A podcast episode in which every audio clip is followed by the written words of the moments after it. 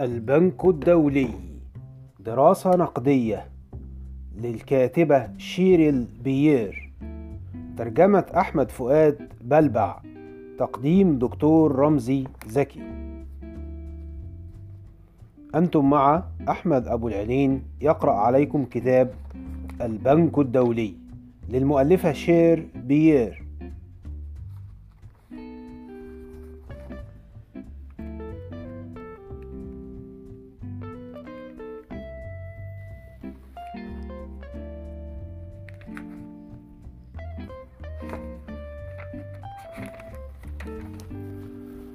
مقدمة الطبعة العربية بقلم الدكتور رمزي زكي أستاذ الاقتصاد والمستشار بمعهد التخطيط القومي. ترجع شهرة مؤلفة هذا الكتاب شيريل بيير إلى منتصف السبعينيات من هذا القرن حينما نشرت كتابها المعروف فخ الديون صندوق النقد الدولي والعالم الثالث في عام 1974 في سلسلة بنجوين. وهو الكتاب الذي ترجم إلى عدة لغات ومنها لغتنا العربية.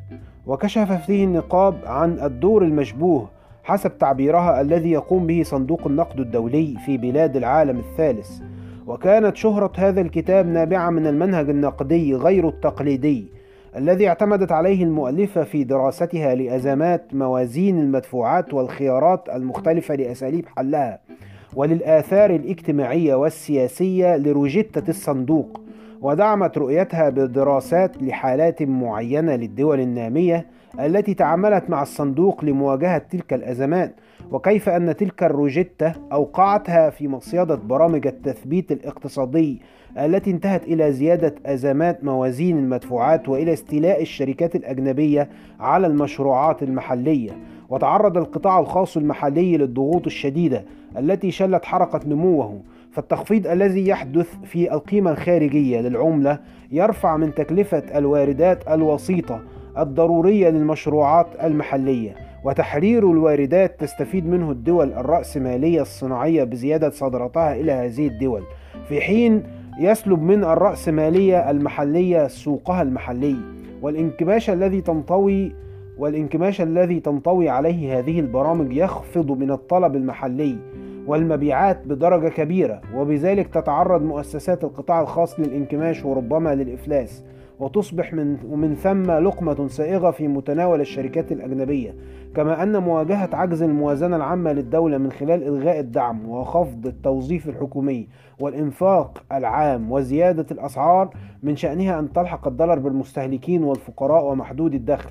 والهدف من وراء ذلك كله هو خفض مستوى الطلب الكلي المحلي من أجل توفير فائض للتصدير يساعد على دفع أعباء الديون الخارجية. وقد خلص خلصت شيريل بيير في هذا الكتاب إلى أن إلى نتيجة مهمة. مفادها أن صندوق النقد الدولي يفترض أن البلاد التي تقبل روشتته يمكنها أن تخطط للمستقبل على أساس أنها سوف تواصل الحصول على مقادير ضخمة من العون إلى أجل غير محدود. وعليه فالصندوق في الحقيقة لا يقدم لهذه البلاد نصائح أو سياسات تفيدها من أجل خفض واردتها واردتها والوقوف على أقدامها اقتصاديا. وإنما يدربها لكي تؤهل نفسها للحصول على كميات متزايدة من القروض الجديدة. شريطة أن يثبت البلد المعنى أنه موافق أن يثبت المعنى أنه موافق على أن يتولى الصندوق فرض سياسته الاقتصادية والاجتماعية على البلد في المستقبل. وهو الذي أثبتت التجارب أنه يؤدي إلى تكرار أزمات موازين المدفوعات. وعمليات الإنقاذ المتكررة إلى أجل غير محدود في إطار دائرة مفرغة. وحسب تعبير شيريل بيير وهكذا يتوجب على البلدان الفقيرة أن تركض أسرع فأسرع لكي تبقى في المكان ذاته وبعد ثمانية أعوام من صدور هذا الكتاب قامت المؤلفة بنشر كتابها الحالي عن البنك الدولي وهو المؤسسة التوأم لصندوق النقد الدولي.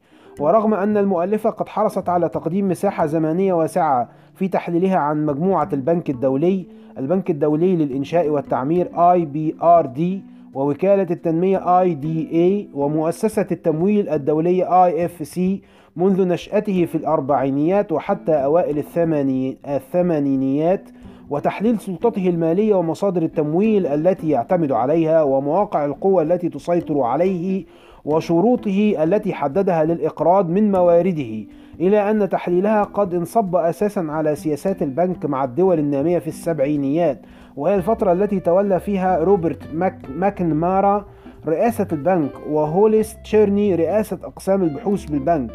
ومن المعلوم أنه خلال هذه الفترة تحديدا كثر حديث البنك في دراساته ومطبوعاته عن قضايا التوزيع والنمو والاحتياجات الأساسية والفئات الاجتماعية الأكثر بالرعاية والفقر في العالم الثالث وهي قضايا لم تكن تدخل في اهتمامات البنك خلال الخمسينيات والستينيات في ضوء منهجه التقليدي الذي كان يعتمد على تمويل مشروعات بعينها ثم انتقل البنك بعد ذلك في السبعينيات إلى منهج القروض القطاعية التي خصصت لتنمية قطاعات محددة مثل قطاع الطاقة والقطاع الصناعي والزراعي والتنمية الريفية ومشروعات المأوى في المدن إلى آخره. وقد خصصت شيريل بيير الشطر الأعظم من كتابها لدراسة قروض البنك في هذه القطاعات التي منحت لبعض الدول النامية من حيث شروطها وطرق تنفيذها والآثار التي نجمت عنها على أن القضية الأساسية التي عنيت بها الباحثة تتمثل في التساؤل الآتي: كيف استخدم البنك قوته المالية الضخمة في التطبيق العملي في ضوء الخبرة المجمعة من المشروعات التي مولها في القطاعات الاقتصادية المختلفة؟ وما الغرض الذي يسعى إليه مستعينا بقوة المليارات العديدة من الدولارات التي يتصرف فيها سنويا؟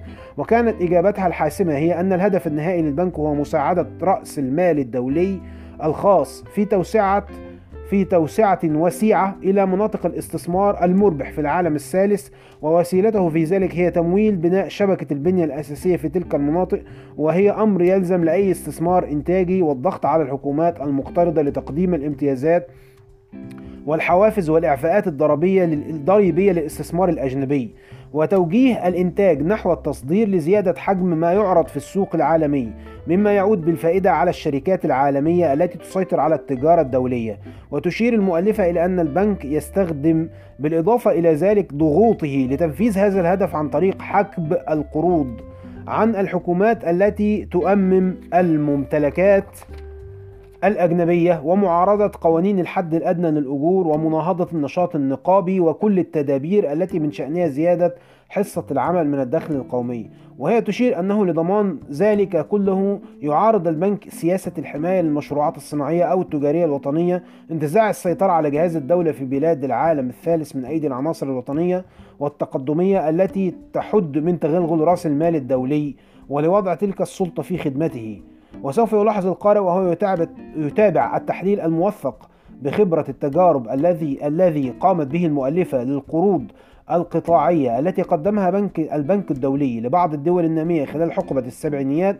سوف يلاحظ أن الخيط الرئيسي الذي كانت تمسكه في كل ثنايا تحليلاتها هو موضوع الفقر فقد كانت معنية بالدرجة الأولى بدراسة أثر تنفيذ المشروعات التي مولها البنك في القاعات المختلفة على الفقر وأحوال الفقراء في هذه الدول.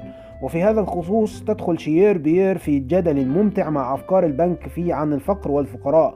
فطبقا لتصريحات روبرت ماكنمارا أن مشكلة الفقر تتمثل في أن النمو لا يصل إلى الفقراء على قدم المساواة مع غيرهم وأن الفقراء لا يسهمون في النمو بدرجة ذات المغزى ذات مغزى. أي أن الفقراء هم فقراء لأن تقدم بلدهم قد نسيهم وأبعدهم عن المشاركة في النمو. لكن المؤلفة ترى أن معظم هؤلاء الفقراء قد أسهموا بنصيب وافر في التقدم المزعوم بينما كان نصيبهم من هذا التقدم هزيلا وتافها. وتشير في هذا السياق على سبيل المثال إلى أن الكثيرين منهم قد أسهموا على غير رغبة منهم بالأرض التي اعتادوا فلاحتها والتي استولت عليها الشركات الكبيرة المحلية والأجنبية كما أنهم أجبروا على العمل في المزارع الكبيرة بأجور زهيدة وأن عملية التنمية التي أسهموا فيها ومن طوت عليه من علاقات هي المسؤولة عن فقرهم.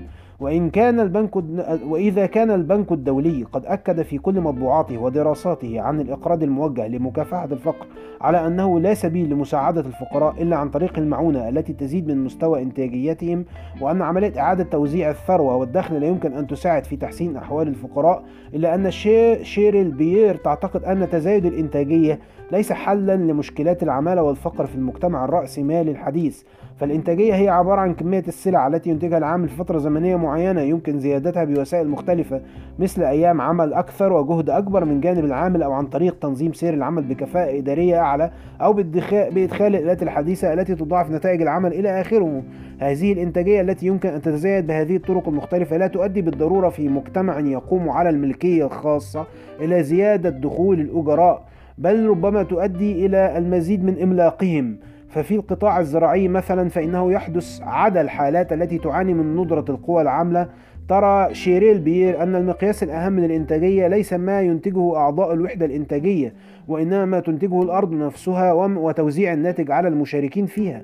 فالإنتاجية في المزارع الإنتاجية الكبيرة مرتفعة بسبب الاستخدام الموسع للماكينات وقلة عدد العمال لكل هكتار ولكن بالرغم من هذه الإنتاجية المرتفعة فإن الإجراء في هذه المزارع بالبلاد النامية لا يستفيدون فإن الأجراء في هذه المزارع بالبلاد النامية لا يستفيدون من ذلك.